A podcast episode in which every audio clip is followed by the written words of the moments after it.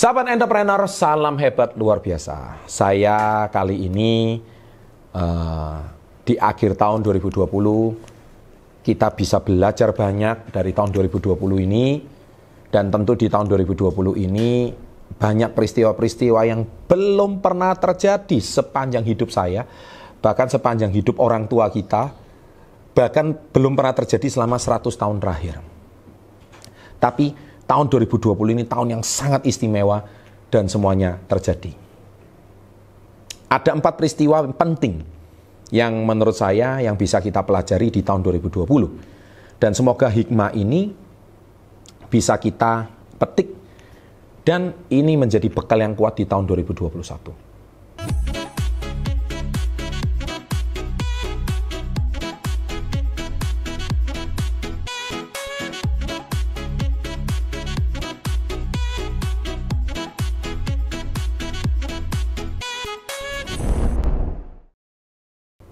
Peristiwa pertama sudah sangat jelas. Akhir tahun 2019 yang lalu, kita digeparkan oleh sebuah berita tentang sebuah virus yang sampai saat ini masih ya bergejolak dan masih masalah vaksin belum kelar. Kita sudah tahu namanya virus SARS COVID-19. Kenapa disebut COVID-19? Karena ditemukan di tahun 2019 di kota Wuhan pertama kali di China. Dan akhirnya yang asalnya cuma sebuah kota yang bermasalah dan tiba-tiba menjadi sebuah epidemi yang mengerikan. Dan kita tahu di awal tahun 2020 dikejutkan dengan berita global tiba-tiba ke Italia, ke Spanyol, di mana dalam waktu singkat Italia menimbulkan korban jiwa yang begitu banyak.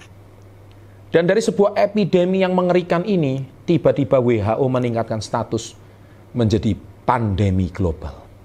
Sekali lagi bukan main-main, pandemi. Tahun ini kita menghadapi tahun yang sangat berat dan sangat aneh.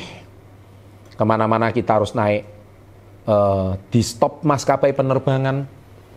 Ya, saya terakhir bulan Maret saya ke luar negeri ke Thailand waktu itu.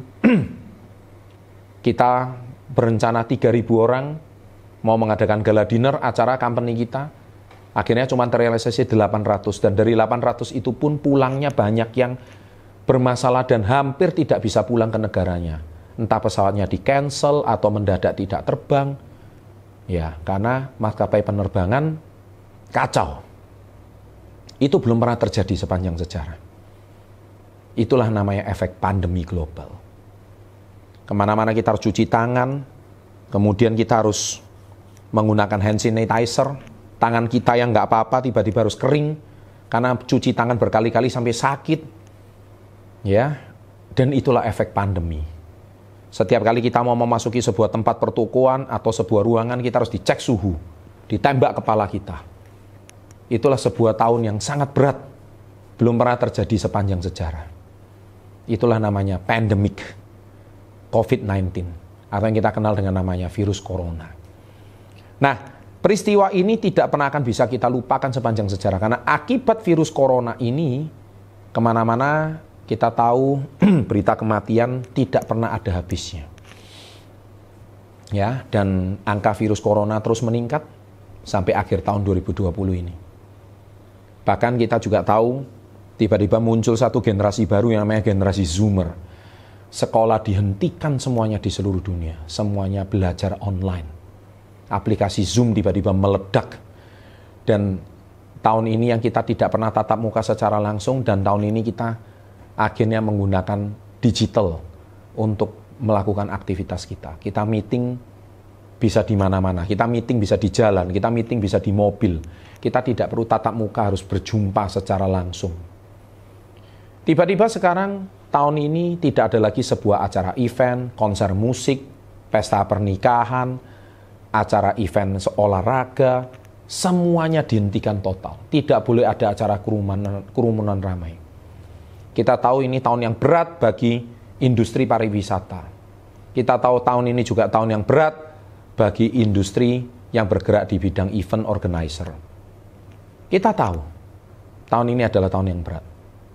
Tapi di balik peristiwa yang pertama ini, muncullah banyak miliarder-miliarder baru yang menjadi solusi bagi luar biasa. Mereka yang sudah siap secara digital, mereka yang sudah terbiasa secara online beberapa tahun belakangan, menengguk keuntungan yang sangat luar biasa. Industri kesehatan naik tajam, industri food supplement naik tajam, karena semua orang butuh imun dan sadar akan kesehatan semua hal-hal yang bersifat kesehatan naik tajam. Dimulai dari masker, alat APD yang begitu luar biasa, sehingga meningkatkan industri di sektor tersebut. Nah itu yang pertama. Jadi peristiwa ini eh, mengagetkan, belum pernah terjadi selama 100 tahun belakangan. Bedanya terjadi 100 tahun yang lalu, waktu itu belum ada internet, kalau sekarang sudah ada internet. Yang kedua, belum pernah terjadi sepanjang sejarah IHSG rebound, jatuh. Peristiwa yang kedua, sampai ke angka terendah 3.900. Dalam itu angka terakhir yang tercapai 5 sampai 6 tahun yang lalu. Tapi di tahun yang sama kita setelah jatuh di 3.900 di bulan Maret, sekarang langsung rebound, comeback di angka 6.000. Wow. Dalam satu dua hari ini IHSG menyembuh angka 6.000 dan bukan digerakkan dari sisi investor, tapi retail semakin banyak pelaku atau mereka sadar tentang industri finansial yang baru ini bagi masyarakat Indonesia. Ya, ini adalah sebuah kabar baik, banyak bermunculan, mereka mulai sadar tentang kesed, uh, menabung saham secara dini. Peristiwa yang ketiga, emas. Belum pernah terjadi emas sejak pertama kali emas itu dicetak, ditemukan sebagai alat tukar atau logam mulia. Belum pernah ceritanya emas itu menembus satu juta rupiah per gram. itu belum pernah terjadi. Bahkan sempat menyentuh satu juta sekian. Bahkan sepanjang sejarah emas berdiri, belum pernah emas itu naik sampai harganya begitu tajam. Orang-orang yang saya masih ingat 20 tahun yang lalu saya masih memiliki emas dengan harga 1 gram itu masih 80 ribu rupiah dan sekarang naik jadi 1 juta. Wow naik hampir 15 kali lipat dalam waktu kurang dari 20 tahun. Ini sebuah tahun yang sangat unik, sangat aneh. Kita bisa banyak pelajaran berharga yang kita bisa pelajari dari tahun 2020 ini. Dan belum lagi ada sebuah peristiwa keempat disahkannya Omnibus Law, Undang-Undang Cipta Kerja yang baru saja diluncurkan oleh pemerintah. Memang terlalu banyak pro dan kontra sehingga terjadi demonstrasi di mana-mana.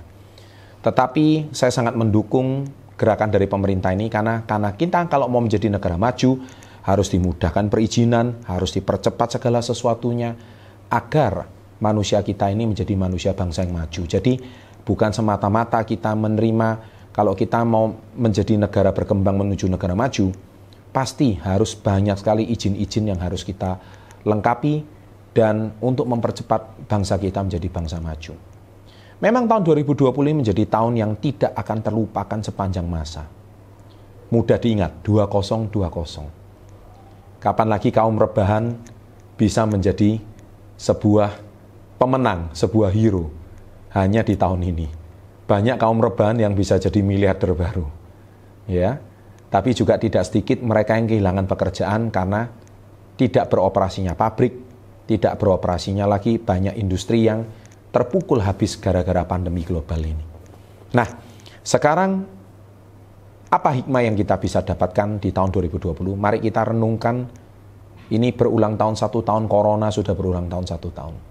Yang bisa kita renungkan adalah di tahun 2021, mari kita harus move on dari tahun 2020.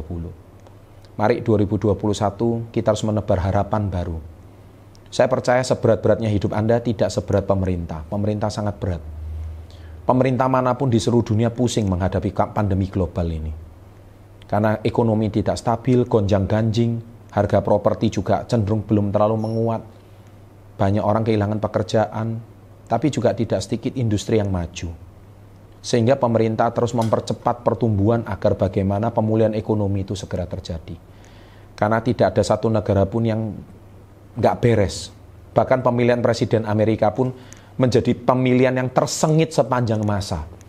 Belum pernah terjadi untuk pemilihan presiden yang ke-45 ini. Apakah Donald Trump atau Joe Biden yang menjadi pemenangnya? Sampai hari ini pun masih belum diputuskan. Perjuangan masih terus berlangsung. Nah, inilah tahun yang semuanya di restart.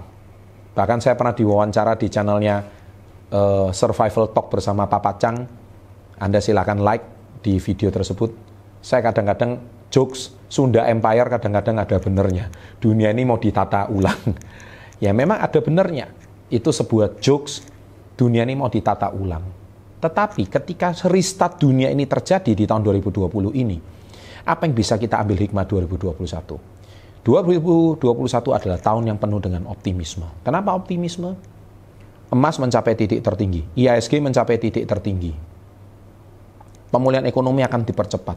Apabila vaksin nanti sudah terjadi, saya percaya ini akan menjadi pemulihan ekonomi yang besar-besaran. Akan terjadi ledakan-ledakan baru Nah, apakah di era 2021 apa Anda sudah mempersiapkan diri?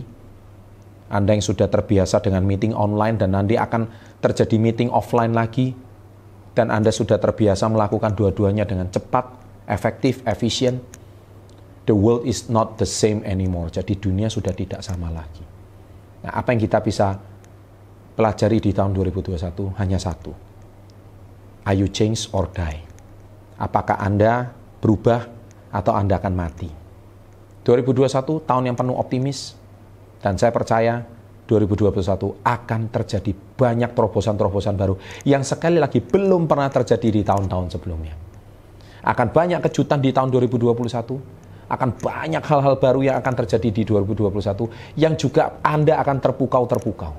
Mari kita nikmati saja, kita nggak usah bingung, kita jalani aja dengan penuh gembira dan penuh dengan sukacita saya percaya tahun 2021 adalah tahun yang challenging dan penuh dengan harapan.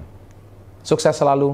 Happy New Year 2021 and Merry Christmas bagi sahabat Nasrani dan tentunya semoga tahun baru 2021 akan menjadi tahun yang tak terlupakan. 2020 sudah tak terlupakan, apalagi 2021. Happy New Year, semoga tahun ini hidup Anda lebih sehat, kaya, bahagia. Sukses selalu, salam hebat luar biasa.